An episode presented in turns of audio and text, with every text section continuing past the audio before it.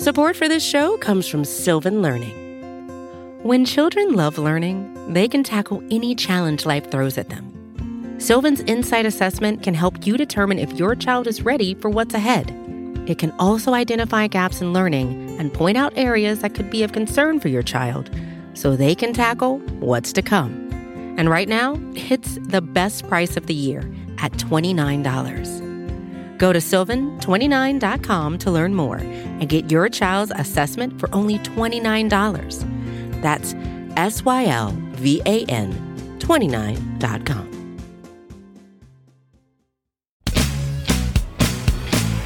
Welcome one, welcome all. It is 7:01 p.m. Central Standard Time on the final Tuesday in the month of May. It is May 30th, 2023. This is the Blogging the Boys YouTube channel and Twitch channel where we are live for tonight's BTB Roundtable. You can of course watch us live or at your own convenience. You can listen to us on the Blogging the Boys podcast network if that is your uh, preferred choice as well. My name is RJ Ochoa. I barely made it here in the nick of time.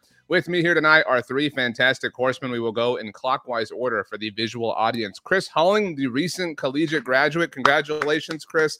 I hope you've had Thank a wonderful you, couple of you. weeks well learned. Uh, how are you doing? Do you feel smarter now that you have the piece of paper?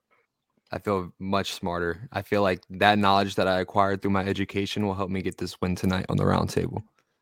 We'll see. It's a, a unique subject, which is why I pushed to be here. I almost wasn't here. Uh, and so I'm going to start to uh, Tony Catalina off with a few points because Tony was ready. Tony was going to jump in the driver's seat. Uh, but when I told Tony in a little bit more detail what we're going to we, we, what we were going to be doing, he was like, "That sounds really cool. I'm I'm happy to be doing that." So that's when I was like, "Well, I can't miss it then. If Tony thinks it's that cool." Um, I really want to make sure I'm here. So, Tony, you are out to an early lead. Thank you for being ready. Uh, back from Florida. Um, what was the best thing you ate while there? You talked a lot about this on the first few minutes of first and 10 with eight.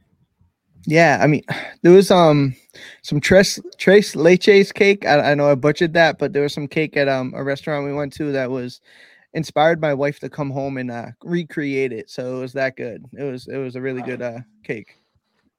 You also taught all of us on the episode in question that your wife uh, went to culinary school. So I don't know who did or did not know that, but now we all do at least. Uh, so thank you, Tony. I hope that the homemade version was just as good. Uh, our final fourth person here tonight, Brandon Clements, all the way from the um, I was going to say the Pacific Northwest, but that's totally not true. It's the exact opposite side of the country. Uh, Brandon, uh, welcome aboard. Uh, how are you feeling this particular evening? I'm feeling pretty good. Last week I was just back off of my own vacation, so I'm a little bit more settled back into the the normal uh, nine to five grind at the office. So I'm, I might be a little bit more, uh, I guess, a little more reserved than I was last week. I was a little fire, a little more fiery last week than I than I thought I would usually be.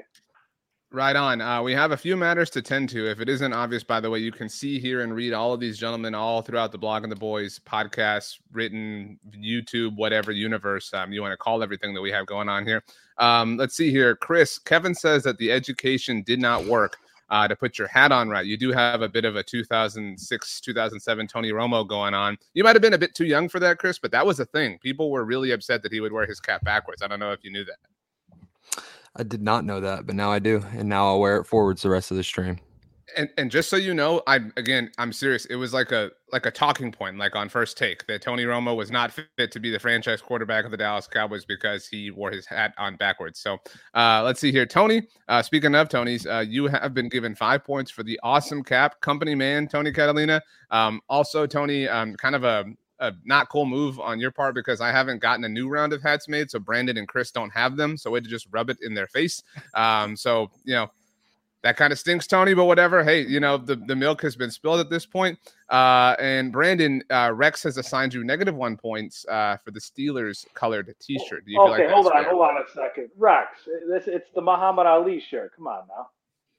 Um, okay. Well, Kevin, uh, Chris has given you three points for turning your hat around. Uh, Chris, can you tell us what kind of hat that is while I go throw away my gum and get a drink? Yeah, it's just a salty crew hat. Um, I'm from North Carolina, so it's kind of like a beach type thing. I don't know. I just got it for pretty cheap at a local um, outlet store, and I don't know. Just, I just decided to wear a hat today. The hair wasn't looking good, you know. You know, you come up, you know, you, you know, with a bad hair day, you know, you got to cover it. So Uh, I'm back. Uh, it's been a hectic ride for me to get here, but like I said, I really wanted to be here for this episode. I don't know what kind of hat it was, Chris, or is, but um, I trust that um, it was something special. Tony, can you give us a bit of a preview on what tonight is going to be because you kind of have a deeper idea than our other two contestants? Yeah, so RJ presented this uh, scenario. We're gonna almost go back to the future here in the sense that RJ is going to read us off some headlines, some things that. Ah, it's terrible job. Terrible job. Terrible job. Ah, this is all what's going to happen now. okay, we're Good going job, to play a game here. We're going to play a game called Headlines from the Future. Now, I did explain this to all three of you in Slack, and then I did get a little bit more particular with Tony when I didn't know if I was going to be able to make it here. So, what I'm going to do is I'm going to read you a statement. This statement is from the future. It can be good or bad in your own personal view, as you learned, Chris, with the question that you asked earlier. We'll keep that to the Slack channel. Uh, but I'm going to tell you a headline from the future. So, whether you agree with it or not does not matter. It is truth from the future. You have to explain what happened with the Dallas Cowboys in order for us to have gotten to that point. Now, hypothetically, if I said, you know, headline from the future, person X lost 50 pounds, you would have to be like, well, they clearly, you know, ran a lot. They clearly went on a diet, right? Like you have to kind of explain the X, Y, and Z that went into the event happening. Does everybody understand the rules? Yes, sir. Yep. Okay, there's a lot of silence on a on an audio and visual show, so you know, kind of you know, understand the medium, guys. Um, let's see here. Before we get going, uh, Rex says you should all have a blue shirt. Minus one stands. I have a blue shirt on for what it's worth. Chris, you look kind of blue. Uh, for what? Yeah, Chris has a, the cowboy shirt on from Homage. So Got the homage for shirt. him. Yep. um, and uh, Brandon Kevin has given you one point because at least the shirt isn't Eagles green, but yellow is ugly. You are known to kind of wear shirts um, of the enemy, uh, Brandon, at the very least. So, um, all right. Uh, Tony, you have seen the prompts. I'll be straight up with you. Uh, so I, you have seen the list of things. I'm going to hand you out the what I think are the hardest ones because you've had some time to kind of study and analyze. Um, but you'll also um, have to go first here as a result of it. So that being said, Tony, it was a surprise to see this AFC team finish with a better record than Dallas. Which team? Why? What was the record? What went into this? It's your floor. I think there's a lot more hype around him. Uh, It's it remains to be seen what's going to happen here, but I personally would be surprised to see if this team, the New York Jets, are a better record than the Dallas Cowboys here. And it's you know Aaron Rodgers comes in and he kind of brings Gotham City back to relevance there. And um, I wouldn't be surprised if when it's all said and done, the Jets are the team with a better record than the New York Giants, who they share stadium with. But uh, you know that would be uh, the big surprise, and I think that's what we're going to be talking about later on in the year, possibly. Give us the records. I mean, again, you have to explain the headline. What were what was Yeah. each team's record? I got the Cowboys going 11 and 6 and the Jets going 12 and 5. Okay, so you are a believer in Aaron Rodgers. Just for the record, Tony loves the man who we all hate with all of our hearts, Tony Catalina on Twitter at Tony underscore Catalina, so everybody can get real pissed off at him. Chris, do you agree? Are the Jets the team that would surprise you? And again, it has to be a surprise, right? Can't the Chiefs? Oh my gosh, oh whatever. No, that has to be a surprise factor. Tony, you had one final thought. I would say emphasis on the surprise. Like I would be surprised if this team was just for the sake of the question. Okay, Chris.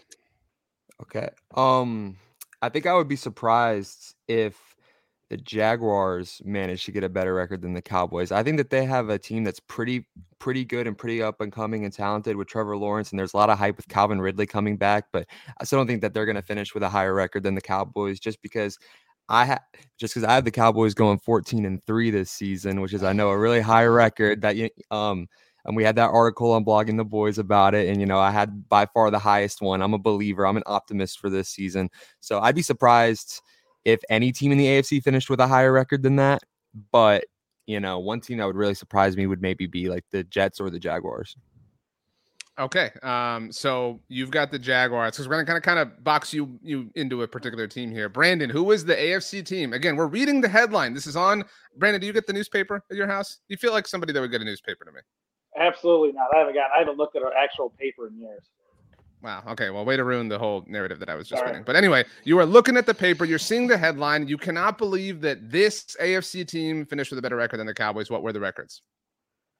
Uh, well, before I get there, Chris, uh, watch last week's show. I was four, I said fourteen and three, and I got the looks from everybody on the on the round table. They gave me the they gave me the weird look. So I'm with you on that, just so you know.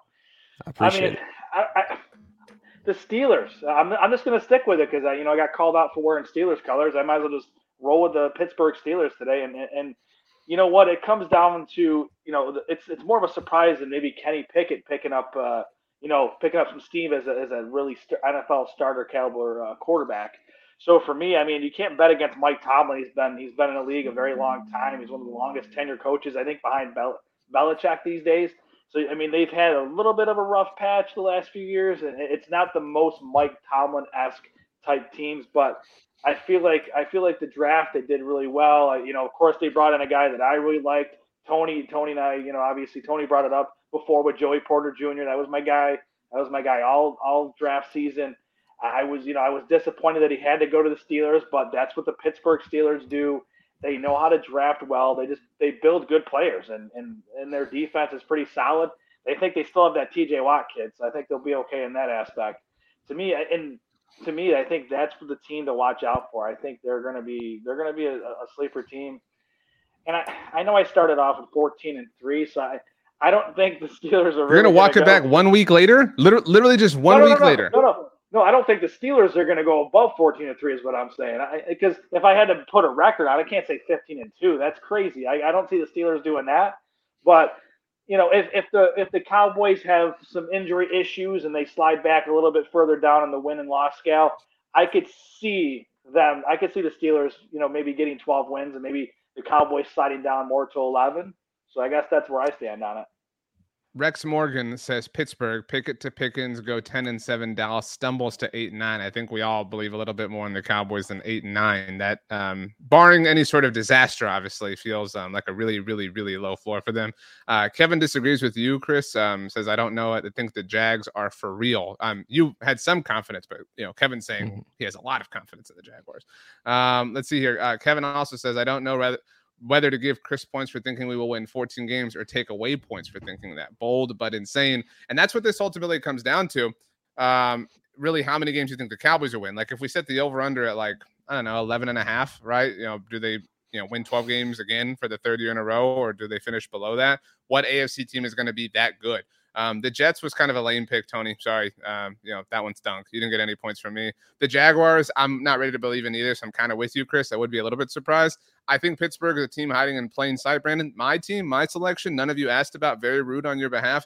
The Miami Dolphins. I don't believe. Like, I, I like what they have on paper, but I just I kind of, you know, I need I need to see it. I really do. Like I I can't buy all of it. So um, Miami is the team for me. Uh, nobody got it, so nobody gets the golden ticket and gets to go to Willy Wonka's uh, chocolate factory. So bummer for all of you. Tony, who do you want to go next?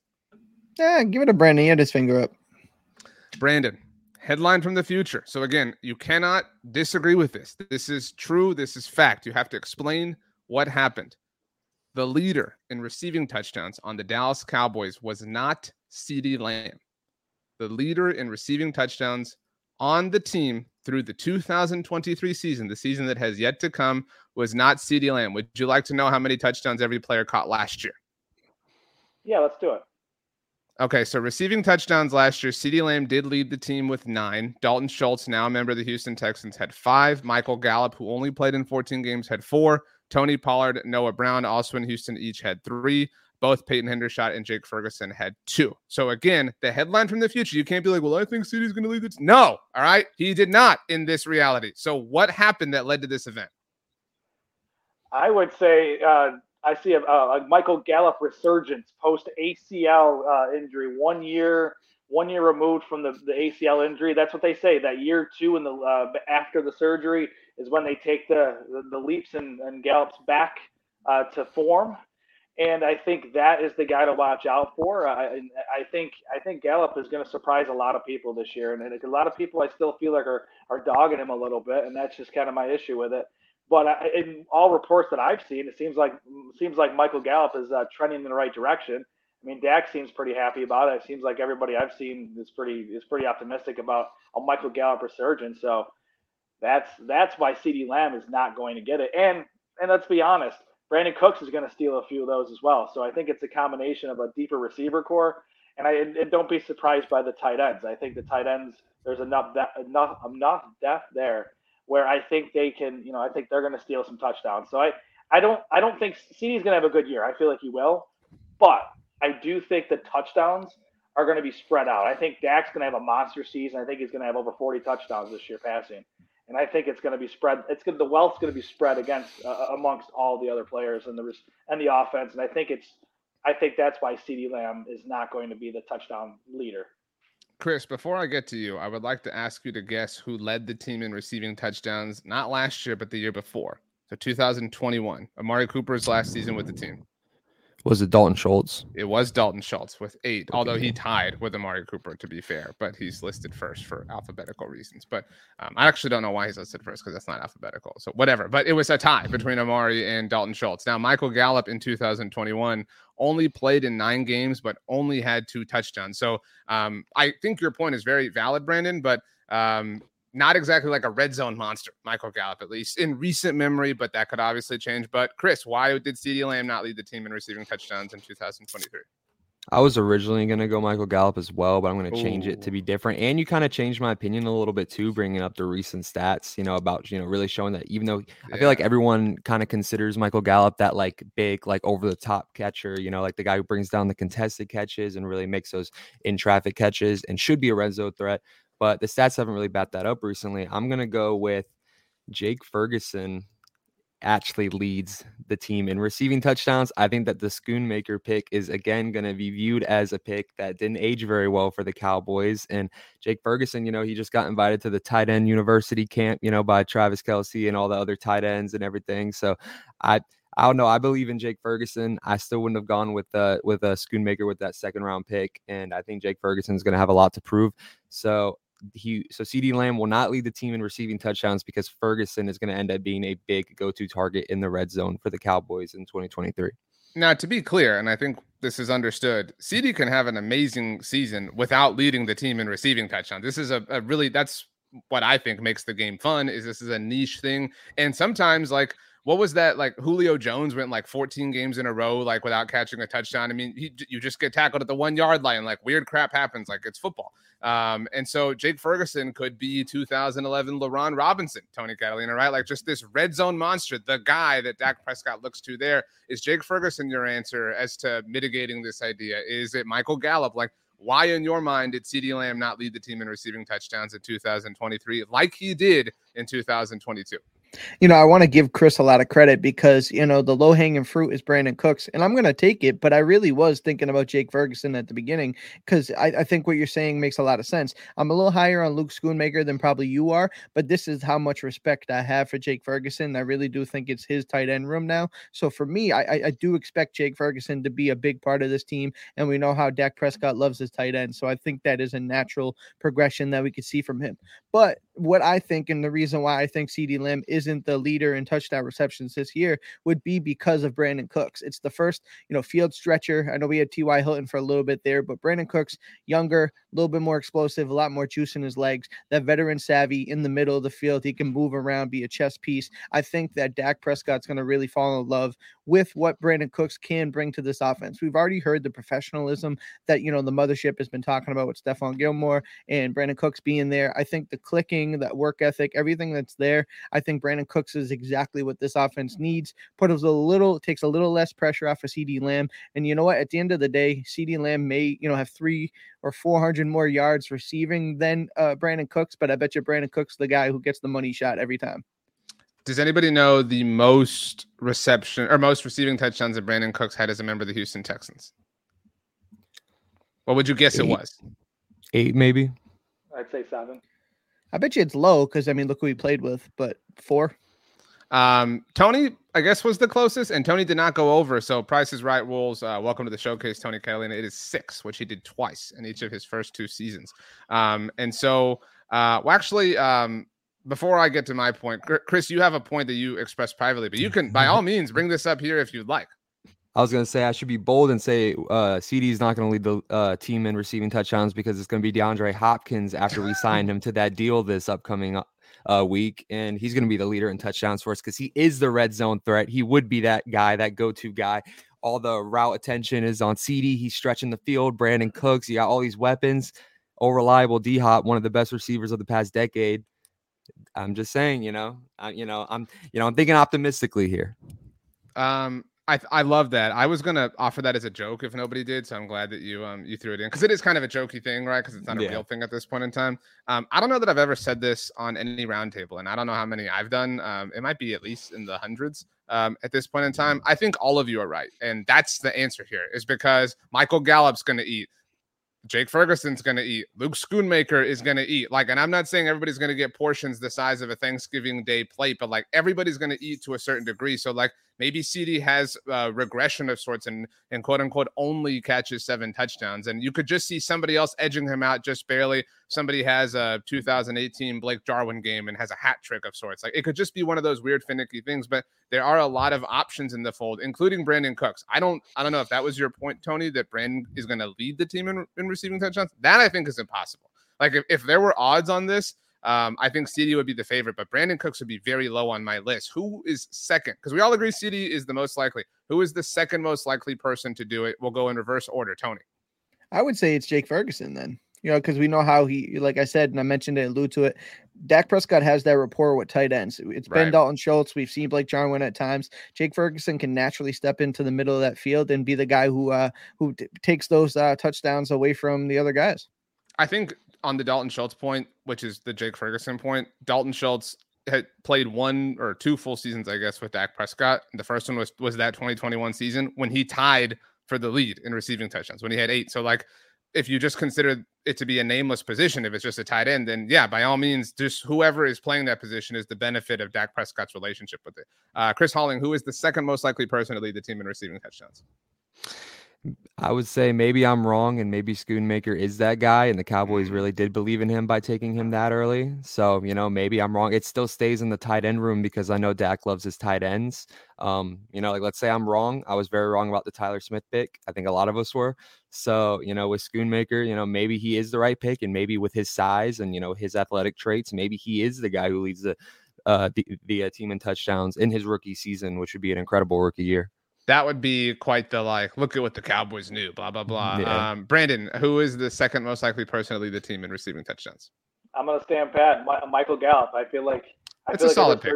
I think it's a resurgence that's coming, and and Dak even the hype train. You know, if you you know you guys follow it. I mean, Dak's been hyping Michael Gallup up. I mean, there was articles that came out in the last week or so, and and last time I checked, uh, it's good to have the uh, the, st- the the number one quarterback. You know, giving you some love and saying, "Yeah, he looks like his old self." That tells me that old self Michael Gallup is going to be coming back here in 2023, and I think he's going to have a very good season. And and RJ, to your point, I think it's going to be spread out. I think there's so many weapons that Dak's going to be able to choose from. I, I feel like everybody's going to eat. I, I really agree with that. But I do think Michael Gallup's going to be the guy that people are going to be shocked that he's going to he's going to be right there uh, at the top of the leaderboard for. I would I would even go even further and say yardage because he you know he can get those big big yardage plays. But I also think he's going to get some he's going to get some touchdowns this year. I just think I'm very I'm very high on Michael Gallup returning to his form where you know where he had the thousand yard season not too long ago. Mm, we will see. Okay, Tony Catalina, you had the benefit of looking at all these, and so I hope that there was one that you were like, I hope that I don't wind up having to talk about that one, and I hope it was this one. Tony, what is today? What is today's date? The May 30th. All right, so it should have been obvious back in May, which means it wasn't, but it should have been obvious back in May that this move was not going to work for the Cowboys. We're going to be saying this. We're going to be lamenting this, Tony, at the end of the season. It should have been obvious. We should have said at the roundtable that this was not going to work. What was it and why? Whatever they're trying to do with this left guard spot. Mm, Right now, we- should have known from the jump that it isn't if it isn't don't fix it right it'd be Tyron Smith it should be Tyler Smith let's not be cute about it I know it's the OTAs and practice and they're trying to figure out who can do what and Josh Ball got position flex and maybe Terence Steele's a guard Uh, we know now and we'll know come January February whenever that may be that they shouldn't have messed around with it they know what the, the configuration of their five offensive linemen are and just put it out there and you know what? If it isn't broke, don't fix it. Just go out there and do what's best, and that's what's best for them. Um, Brandon, Chris, I'm going to give you each a bit of a heads up here because, again, Tony had the advantage of having these ahead of time that this already is obvious. So again, the the spirit of the question is something that is not exactly obvious right now. Tony's answer is awesome, and I think you know we're all upset about this, but this is something that should have been obvious. That uh, like implication was not obvious. That being said, Brandon, what is your answer? What are we gonna say? Why didn't we say it in May? Why didn't they address it? What was it? That Jake Ferguson's going to be the tight end one. That, that's it. Wow, what what I, a what a ten minute sequence this wound up being. Okay, Brandon, go ahead. No, I, I and that's nothing against Luke Schoonmaker. I, I think he's going to be a hell of a player, but uh, Jake Ferguson needs to get some more love. I, I think he's the to me he's the tight end one. And oh, so you're saying this this works out positively? You're saying Tony went negative, so you're saying this works out positively?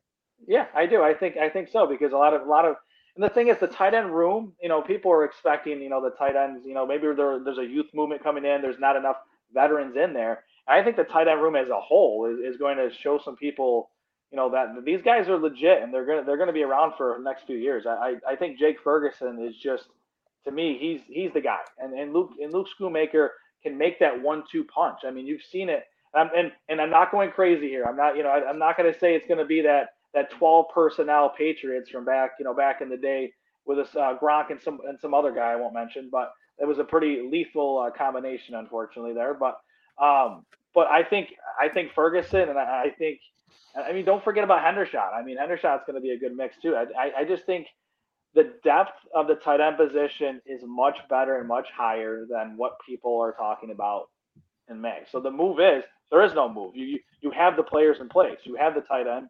You have the tight end room filled. We don't need a veteran. We this is let's let's stick with what we have at the tight end room. I think we're okay there. I would amend your point then because I thought you were saying that it should have been obvious that that, that this wasn't going to work out. I think that your point, and you've said this before, but like your point is probably that spending a second round pick at the position was maybe not the best thing that they could have done something better because they had Jake Ferguson in tow. Yeah, um, uh, yes, uh, I yes, and and the guy that I, I kept talking about it was uh, Payne Durham. That was the guy that I was high on. Everybody knows that from you know the whole draft season. I was hoping to get a guy in the fifth round. I like Schoonmaker. I think he's got enough talent there, but I felt like they could have waited a little bit longer at the position. So, yes, I, I like the player. I just didn't like the the slot and where they got him. Okay, Chris Halling, what is the thing that should have been obvious to us back in May? We're we're now at the end of the season. It's cold outside. All right. Um, RJ, what position on the football field is responsible for the most points for a team during the season? I feel like you stole this line of logic from me, but I know the answer, and so I'm glad you asked me the question. It's the kicker. Kicker is the, the position that scores we the most are, We are. It's about to be June, and we still don't have our kicker on our roster right now. And I think that that's an obvious one. Like, what are we doing? Here's the thing. I still think that we shouldn't have let go of Brett Maher. I understand he had a horrible playoffs, but he was one of the more consistent players on the team for us all throughout last season. And here's my thing: if you were gonna let go of Brett Maher, there should have been a for sure, like, let's get this guy right now, surefire decision that we were replacing him with. It's May, and there's a lot of capable vets still on the market, and for some reason, we're just kind of twiddling our thumbs right now, just sitting around like, oh, maybe we can get this guy later. Maybe we can get that guy. You know, how long is it going to be until Robbie Gould gets snatched up from another contender? You know, like, you know, the Cowboys are just waiting their time right now and they're not really putting an emphasis on the position. And outside of the quarterback, the kicker position is like one of those more important positions that can literally win or lose you games. Like it can come down to one kick, one extra point, or just one bad kickoff where it goes out of bounds. Like it could all it could all fall apart just because of your kicker. It almost did for the Cowboys in the playoffs. And and you know, he certainly didn't help us in the 49ers game either. So I think it should have been obvious that we should have paid a lot more attention and been a lot more uh what's the word a lot more prioritizing of that position because we're sitting here in June and we're one of the only teams in the league who doesn't have a kicker a solid for sure kicker going into the season mm, I think that's really well said. Uh, Tony, do you know how many games in the regular season the Cowboys played that were decided by one possession or less? So eight points or less in the regular season, because the the playoff loss to San Francisco was also um, by that margin. They lost twelve to nineteen. I say nine, but it's it, it feels high, but I'll stick with it it is high. It's seven. Um, what do you think their record was in those games? So one possession games last year. Four and three. Five and two. They beat the Cincinnati Bengals 20 to 17, literally on a last second game winning field goal by Brett Maher. Um, that was the first one. And then um, they beat the Giants on Monday Night Football when Brett Maher actually had a miss at the end of the first half, 23 to 16. So not quite as tight of a situation. They lost to the Packers in overtime on a field goal, obviously. Um, after they held the ball, that was obviously a, a, dark day for all of us. They beat the Giants on Thanksgiving, 28 to 20. So again, not super tight. Uh, they beat the Texans at the very end, 27 to 23. They beat the Eagles on Christmas Eve uh, 40 to 34. After actually, I forgot when they lost to the Jaguars in overtime, 40 to 34, but that was the pick six. Um, so again, um, this is evidence and this is value that the kicker presents. Like you, those, it's it's a coin flip. Like it's it's tough. Like you can't just like treat this like nothing. Tony, I agree with Chris. Chris had the right answer. Chris gets hundred points. Yeah, I mean the kicker one is is an absolute um, head scratcher right now. I mean the way they're handling it. I I agree what Chris said. I know I was critical of Brett Maher last year in the playoffs. That was probably sour grapes on my behalf because during the regular season he was money. I mean he was money Maher. It, it was real. You get in those high pressure situations and you'd hope to see a better showing, but that doesn't discredit the body of work he had in the regular season. But you know they that that page is turned, so they say but right now, the, the answer is not been answered. So, like, I mean, that question is still out there. And and if it is Maher, if it is something else, whatever it is, it's got to be figured out. And I think it needs to figure be figured out quickly. I um Chris, you took some heat in the comment section. I was trying to give my dog a treat and get him away from something for saying the Cowboys shouldn't have let go of Brett Maher. I think multiple things are true here. It's true that Brett Maher was a wonderful player in the regular season for the Cowboys and a surprise, but it's also true, Brandon, that like given the way it ended, they had to move on. Like it was just the the fact that it was the playoffs. Like I mean, fair, unfair, right, wrong, indifferent, whatever. Like it just had to happen. Like we, we can accept that. Like it's unfortunate the way it went. Um, but that being said, it you you have to have a kicker, Brandon. You have to, and they don't. Like, and here's the thing, Brandon. I'll this is my little diatribe. We're running on now a few years where the Cowboys have not exactly treated this seriously. All right, Dan Bailey was cut in 2018. That decision aged well. All right, we'll give the Cowboys their props for assessing Dan Bailey, understanding, analyzing, saying, we're ready to move on. They were right. All right, cool. Brett Maher, they stumbled into in 2018, worked out. 2019, everything fell apart. We don't have to revisit that. 2020, what happened, Brandon? They bring in John Fassel's guy, Greg Zuerlein. Up and down season, up and down season. 2021, up and down season, up and down season. 2022, does anybody remember who the kicker was on this team at this time a year ago? I'll ask the room, actually. Jonathan Garibay. It was Jonathan Garibay. Um, as I sorry, this dog is all over the place tonight. Um, I think it's Robbie Gould is the choice. I think to me it's the easy choice. And, and no, no offense, guys, with, with Brett Maher, yes, he did great in the regular season. That that's great. But guess what? He, you know, he he had the yips in the postseason. And last time I checked, you have to do well in the postseason to get to the Super Bowl. So to me, uh, you know, thank you, Brett Maher, for a great regular season. But postseason, you choked. Sorry, move on. Robbie Gould is the guy. I, I I, I, think he's a proven veteran. His stats his stats don't lie. And last time I checked, he's made a he's made a, a plethora of of uh, good quality kicks in high pressure situations in the playoffs. I mean, Robbie Gould's the choice for me. I don't care if he's he's getting closer to 40. He still can kick the ball very well. He's a very accurate kicker. I think it's I think the Cowboys just need to get it done. Chris, you had one final point to kind of tie this up.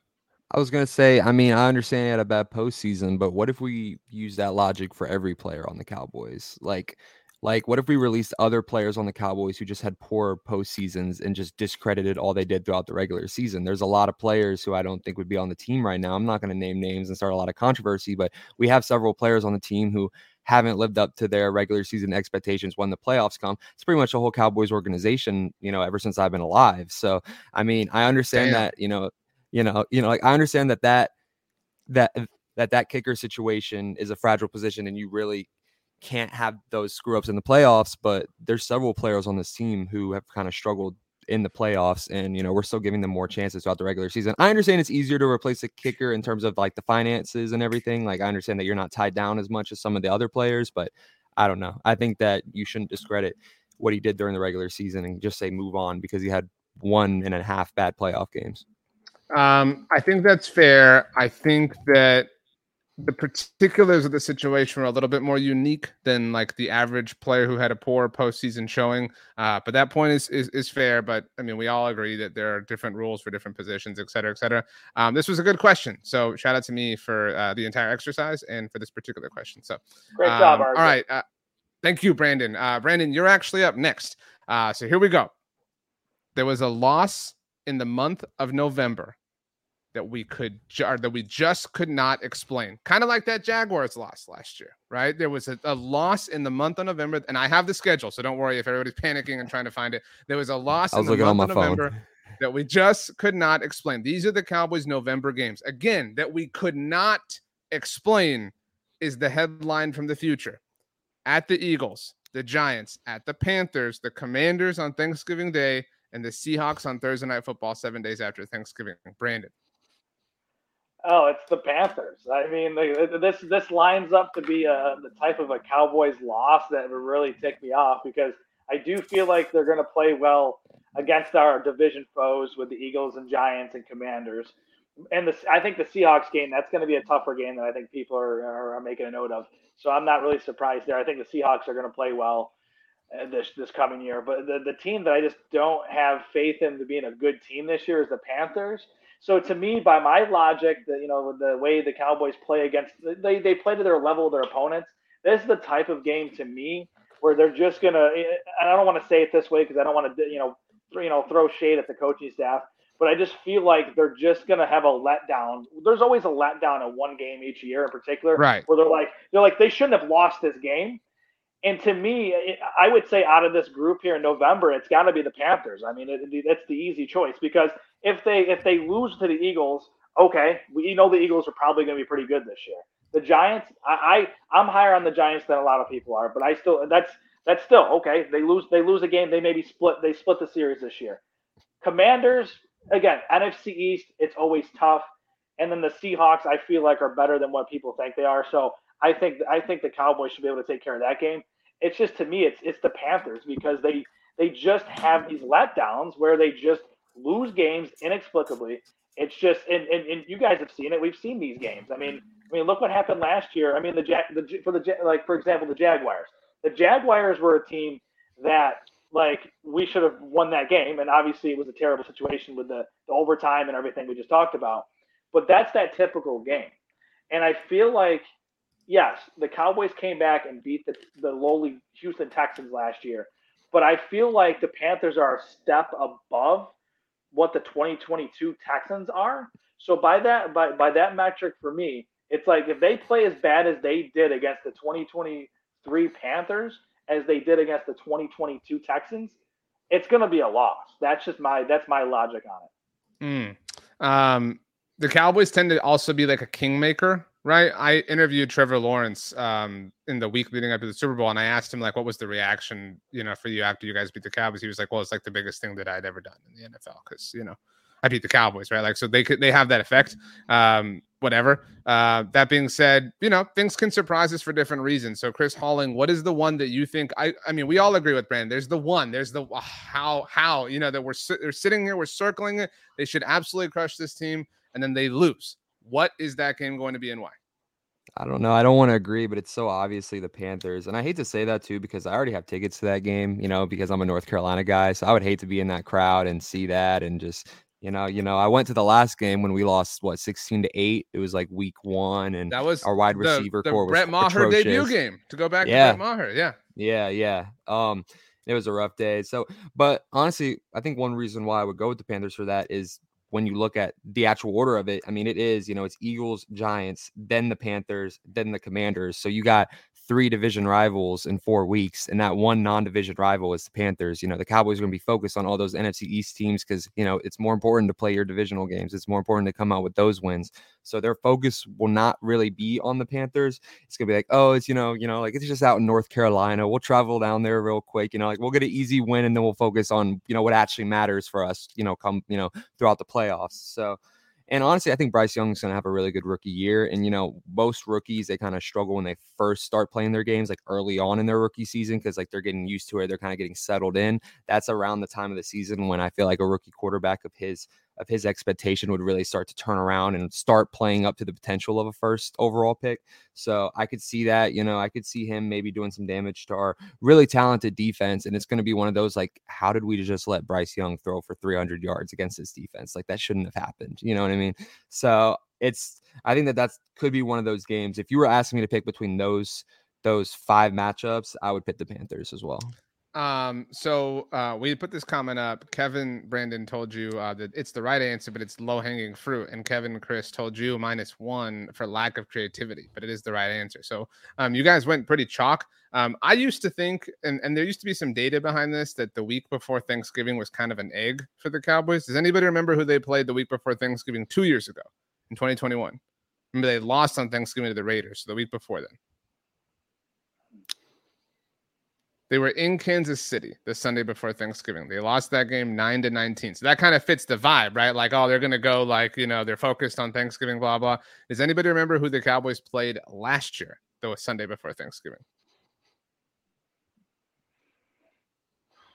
Don't even remember what I had great, to eat last week. Yeah, so. great, great work for the podcast science. Um, they dropped the hammer on the Minnesota Vikings, so kind of the exact opposite effect. So you could totally see that going one way or another. Um, so that being said, Tony Catalina, this is a game of charm. The roundtables are. So we've had two people go with the Panthers, and they've both been chastised for a lack of creativity. So Tony Catalina, you're last here on this question. What is the weird November loss that we won't be able to explain?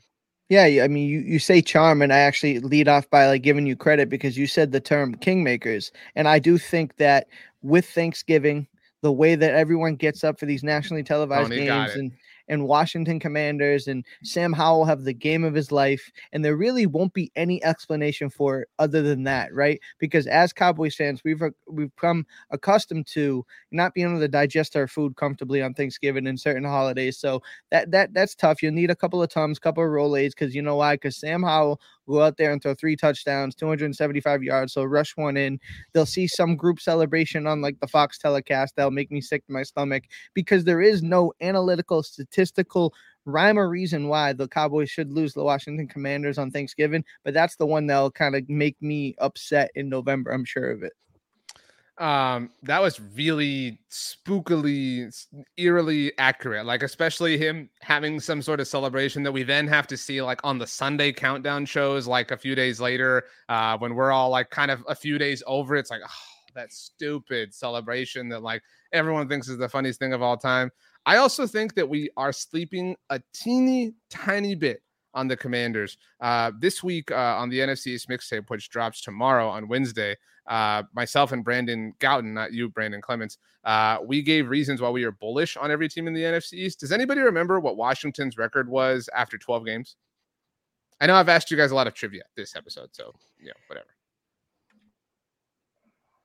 They were seven and five.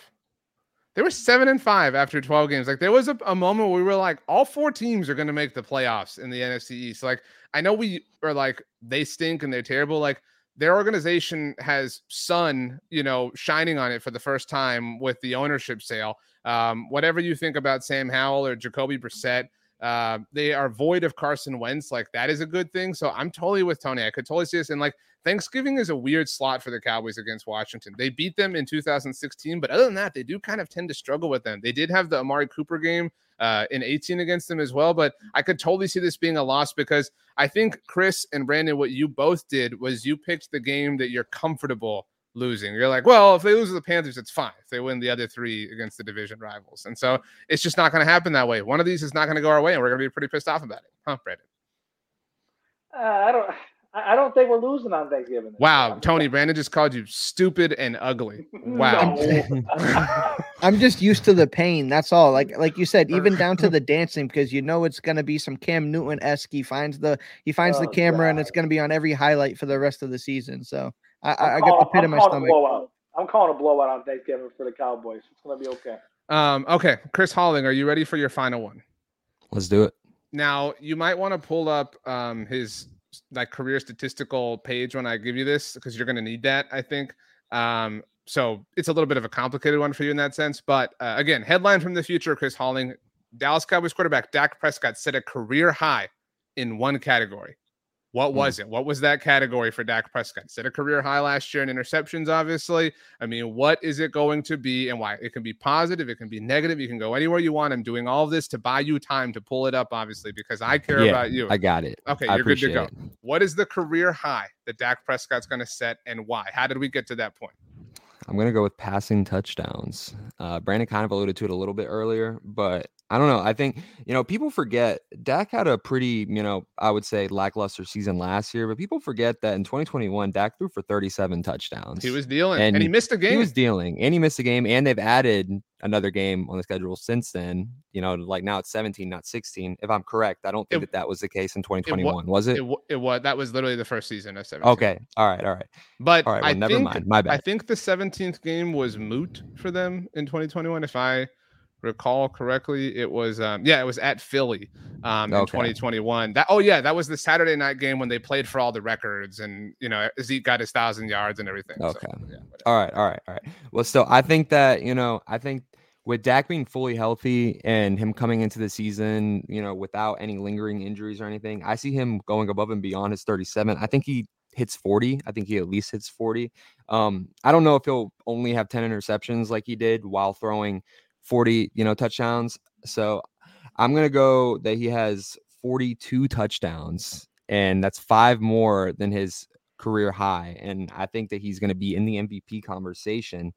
And you know, he's gonna have a lot of people, you know, I think he's gonna have a lot of people regretting their words this offseason, talking about how we should move on from him and all those, you know, quotes. So I don't know. I think he's gonna get touchdowns. You know, we brought in uh, Brandin Cooks. We've um uh, I, I- think we're gonna get a higher. Um, you guys all think Jake Michael Ferguson's Gallup. catching like 12 touchdowns. Yes, so, I mean, exactly, exactly. It makes sense. And then CeeDee Lamb's going to keep building off of his wide receiver one season that that, that uh, he had last year.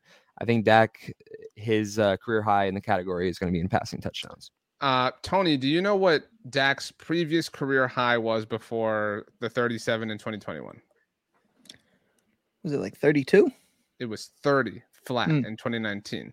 So 42 would be this like, you know, kind of real come out of nowhere thing. Now, Chris, you flew a little close to the sun in my mind because there has to be a reason that you throw for 42 touchdowns, right? Like you, you know, you have to be competitive. You have to be in these games. Like you can't win your division too closely. You know what I'm saying? Like if if the weird stuff goes against you, sometimes you're just unable to do those sorts of things. But do you agree Well, I have- him? Oh, go ahead, uh, Chris. I'm about to say, well, I have them going 14 and three, so I don't have them having a lot of issues throughout the regular do season. you ha- do you have them blowing out the division? Like, do they lock this thing up by Christmas? Because if so, they they- might put them on ice. Yeah, so I have us so so our three games that I have us losing is the first matchup against the Eagles, and then they lose to the Bills in no um it's in December in Buffalo, and then I think we're gonna lose the last game of the season to Washington just because we're resting our players at that point because we would be 14 and two. So you know, in that regard, I still think that Dak is gonna have that kind of a season, and I don't know. I just think that with all those offensive weapons back, you know, Michael Gallup is gonna be a lot healthier. Brandin Cooks is coming in. I think that we are going, you know, that may be an ambitious number, but I also have us winning 14 games, and a lot of people would call that ambitious as well. So I'm going to stick to my optimistic guns here. You know, we have a great defense, and guess what? I think that Dak is going to excel even more now that Kellen Moore is gone. And you know, maybe that's a little bit of a hot take, but with Mike McCarthy calling the plays, it looks like he wants to have a more simple and a more Dak friendly offense, and not really do too much, too many complex plays and and do a lot of different things. So I think Dak's gonna be more comfortable. I think Dak's gonna have a lot of weapons, and I think that we're gonna have a really high winning season this year. So I think that that all sets up to Dak having a great statistical touchdown season. Um, shout out to Swanee Boy watching us on Twitch. Says that touchdown count would be ambitious, but definitely possible. It means we pull away from the run first offense and start to air raid. I would be ecstatic to your point, Chris. Uh, Tony, your thoughts on this possibility, whether or not that's what you would have chosen for Dak? How do you feel? I, I wouldn't have chosen that. I think it's very realistic, and you know, I'm actually going to go one step higher, and it'll kind of put us, you know, me, Chris, and Brandon all in lockstep here. And I'm going to preface this by saying, wins are not a QB stat. But I say that Dak Prescott hits his ceiling for the most wins he's ever had in a career with 14 the season. They go 14 and three. Now, I think this is a very pivotal year. I said this last year. There's been a lot of negative talk about Dak Prescott. You know, if you if you read a Blogging the Boys article with any positivity about Dak Prescott, it's probably going to met with some resistance there. But I say to say this is the year that Dak Prescott kind of you know, whatever he does to kind of calm the storm around his name. I think last year people have given him a bad rep. They're coming, it's drawing into this offseason with the Eagles playing well and them being a competitor. It's kind of just thrown, you know, some oil or gas on the fire here. But I truly believe that Dak Prescott is going to come into 2023, kind of like what Brandon alluded to, with Mike McCarthy at the helm, who is truly trying to build this offense around Dak Prescott and make sure that Dak is doing the best he possibly can this year with the weapons they have. You know, CeeDee Lamb coming into his own, Brandin Cooks in the fold, trying to add Luke Schoonmaker, Jake Ferguson stepping up. And I think if they figure out the offensive line and have the right configuration that we all understand, this could be a very very successful season for the Dallas Cowboys. In extension, that is also for Dak Prescott. So I'm very comfortable saying that Dak will exceed his win total in 2023. Uh, Kevin says uh, 14 wins. I don't know what the guys are on, but they need to share. Um, you guys are pretty um, pretty bullish yourselves on the Cowboys. Um, Brandon, what would you have done? I'm very bullish on the completion percentage stats. That's where I was going to go, Brandon. So well done. Yeah, I, I, mean, I'm let's and let's be honest. People give Dak a lot of flack. I mean, they have. I mean, it's not only just Cowboys fans, but it's it's even like the pundits from the media, and they're they don't give Dak enough flowers. And looking at the career stats, he is eighth all time in completion percentage with 66.6 percent, which is an evil number, obviously, but he's eighth all time. That's pretty darn good if you look at the list of quarterbacks that have come through the doors of the NFL. Last time I checked, it's a pretty darn good door. Where I think he goes with a percentage wise, and and this is to Chris's point just a few minutes ago. He was talking about Kellen Moore. Adios. More Dak friendly. What does more Dak friendly mean? It means better completion percentage. And to me, I know the record for completion percentage is Drew Brees at 74, but I, I don't think he gets to 74. But I am bullish on him having a career high because he's he's gonna he's gonna get close to I'd say 70 percent. I think is the magic number. He's already had 68.8% as a career high completion percentage, and he's never had the assortment of weapons that he has coming into the 2023 season. So for me, I think I think this is the easy choice. I think he's to hit 70%. I, I, think I think it's to be a monster season. And, and again, to, to what the boy said, I think you know 40 plus touchdowns, 70% completion percentage. He's going to be in the running for some uh, some awards at the end of the season. I'm just going to keep it at that. So this is Dak Prescott's fourth season with Mike McCarthy as his uh, head coach. Obviously, not his fourth with him as his play caller, but obviously his fourth with him as an offensive inspiration, if you want to call it that. Uh, Aaron Rodgers' fourth season with Mike McCarthy at the helm was 2011. Uh, that was the first of his three MVP seasons. I'm sorry, four MVP seasons to date. Um, does anybody want to guess what Aaron Rodgers' completion percentage was in 2011, his MVP year, or that first MVP year? 68. Six, uh, I was gonna say 68 too. I'll go 69 to change it. Uh, nice. Uh, 68.3, which is uh, a half a ah, point off close. of Dak Prescott's career high to Brandon's point. Um, and so I agree. Um, Dak Prescott's career high is 68.8, as Brandon said. So you would have to assume that he'd have to hit 69. Once again, nice um, to have a career high. Uh, but I, I like the answer, Brandon, but I think your reasoning was just a bit off. Um, Jake Ferguson last year, I've written about this before he had one of the lowest yards per uh, yards before the reception per completion. Like the dude ran like 1.7 yards before. Com- he didn't have like a ton of com- uh, receptions last year, but my point is like all line of scrimmage. And what are the Cowboys going to do out of the backfield this year? Tony Pollard, Deuce Vaughn, Hunter Luepke. Like that's a lot of dump offs. Those are easy completions for Dak Prescott in a mathematical sense. So I could totally see Dak Prescott setting a, a, career high from a completion percentage standpoint. So Brandon wins that particular point. Congratulations to you. Are we ready for our final headline for the, the future? Tony Catalina, it is up to you. You've known what it is because I gave obviously, you know, these other ones out. So you had process of elimination. So here we go.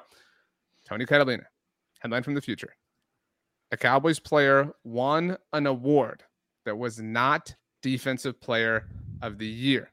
I think if we again took stock, if there were odds, what Cowboy is most likely to win what particular award, it would be Micah Parsons to win defensive player of the year. So in this world, that did not happen. But I'm telling you, you just woke up out of a coma. Tony, there was a Cowboy who won an award. It wasn't Micah. Whoa, who was it? Why? What happened? Tell us. Tony, go. I'll tell you what, it was number 88 CeeDee Lamb with all of the praise that we're singing about Dak Prescott and the uh, the addition of a Brandin Cooks, it has opened up this offense, has opened up this playbook, and I could see CeeDee Lamb winning the Offensive Player of the Year award. Some I know we had talked about in the first you know future he possibly doesn't lead the team in touchdowns. I don't think that's going to actually happen. I think CeeDee Lamb is going to explode. I think that he is completely comfortable in his role as the number one wide receiver. He is going to be left. I know he's in that top ten conversation for me easily. I think he's going to end up in that top five to seven conversation when the season's all said and done. And I don't know if he'll have a, Ju- a Justin Jefferson type impact because that's just not how the Cowboys offense flows. But when we're all said and done here, I could see CeeDee Lamb holding some offensive player of the year hardware when the when the year is over. Um, Tony, that is um, you know, an interesting claim. Um, the offensive player of the year last year was Justin Jefferson, and in the spirit of tonight's episode, I'll ask you to guess his career or his season stat line in 2022. Man, was it like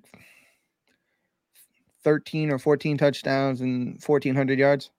Um, you're way off on touchdowns. So he had 128 receptions, only eight touchdowns Hmm. receiving, uh, but 1,809 receiving yards. Wow. Um, so again, like part of what makes awards interesting is there is narrative involved, whether fair or not.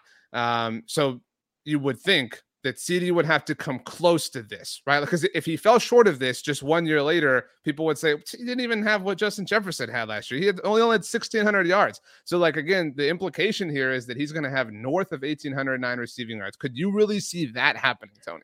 Well, I could see him having way more touchdowns and maybe less yards because I think at the end of the day, if you can punch it in for six, that is much more value. So if he's around the 14 to 1500 yard, uh, you know, receptions and five or six more touchdowns, I think we're in a real conversation there.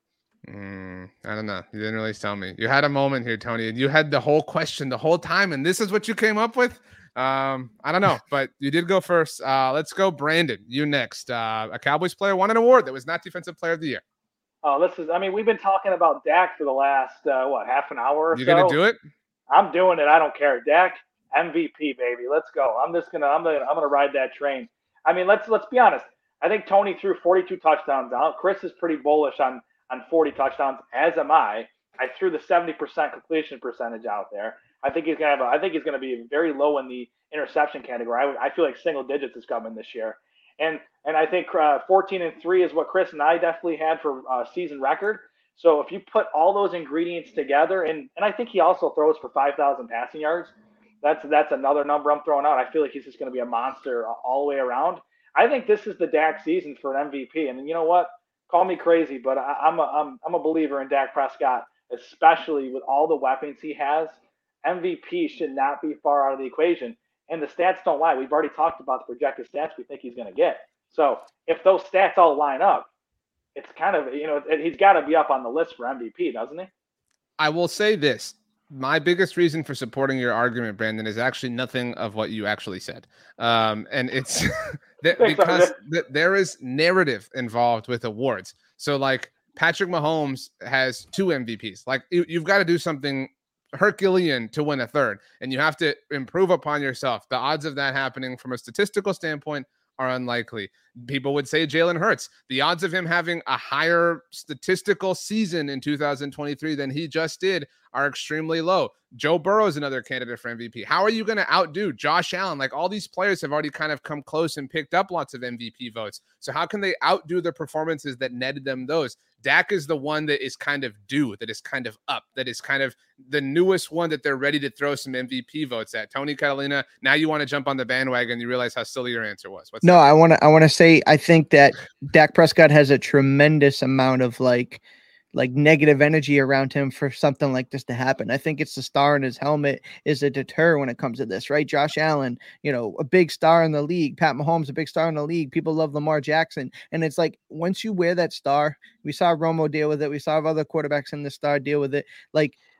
For in order for Dak Prescott to actually be MVP, it has to be so much like beyond. Like he has to come out here and be like astronomical. And I know that's not fair to him, and that's kind of the conversation that it, engulfs the Dak Prescott conversation. But he'd have to be above and beyond everybody else, even in a normal situation. So, for what it's worth, Tony Romo did get an MVP vote in 2014. And if we just want to compare things, now that was nine years ago. It's a radically different NFL. The Cowboys went 12 and 3. He missed a game. He had a 69.9% completion percentage. That was his career high. 37 pass, uh, 3,700 passing yards, 34 touchdowns, only nine interceptions, which was kind of the super uncharacteristic thing at the time. Um, it was a stupendous season for him, and he only lost out because of the presence of Aaron Rodgers, Tony, and we all lost out because of that.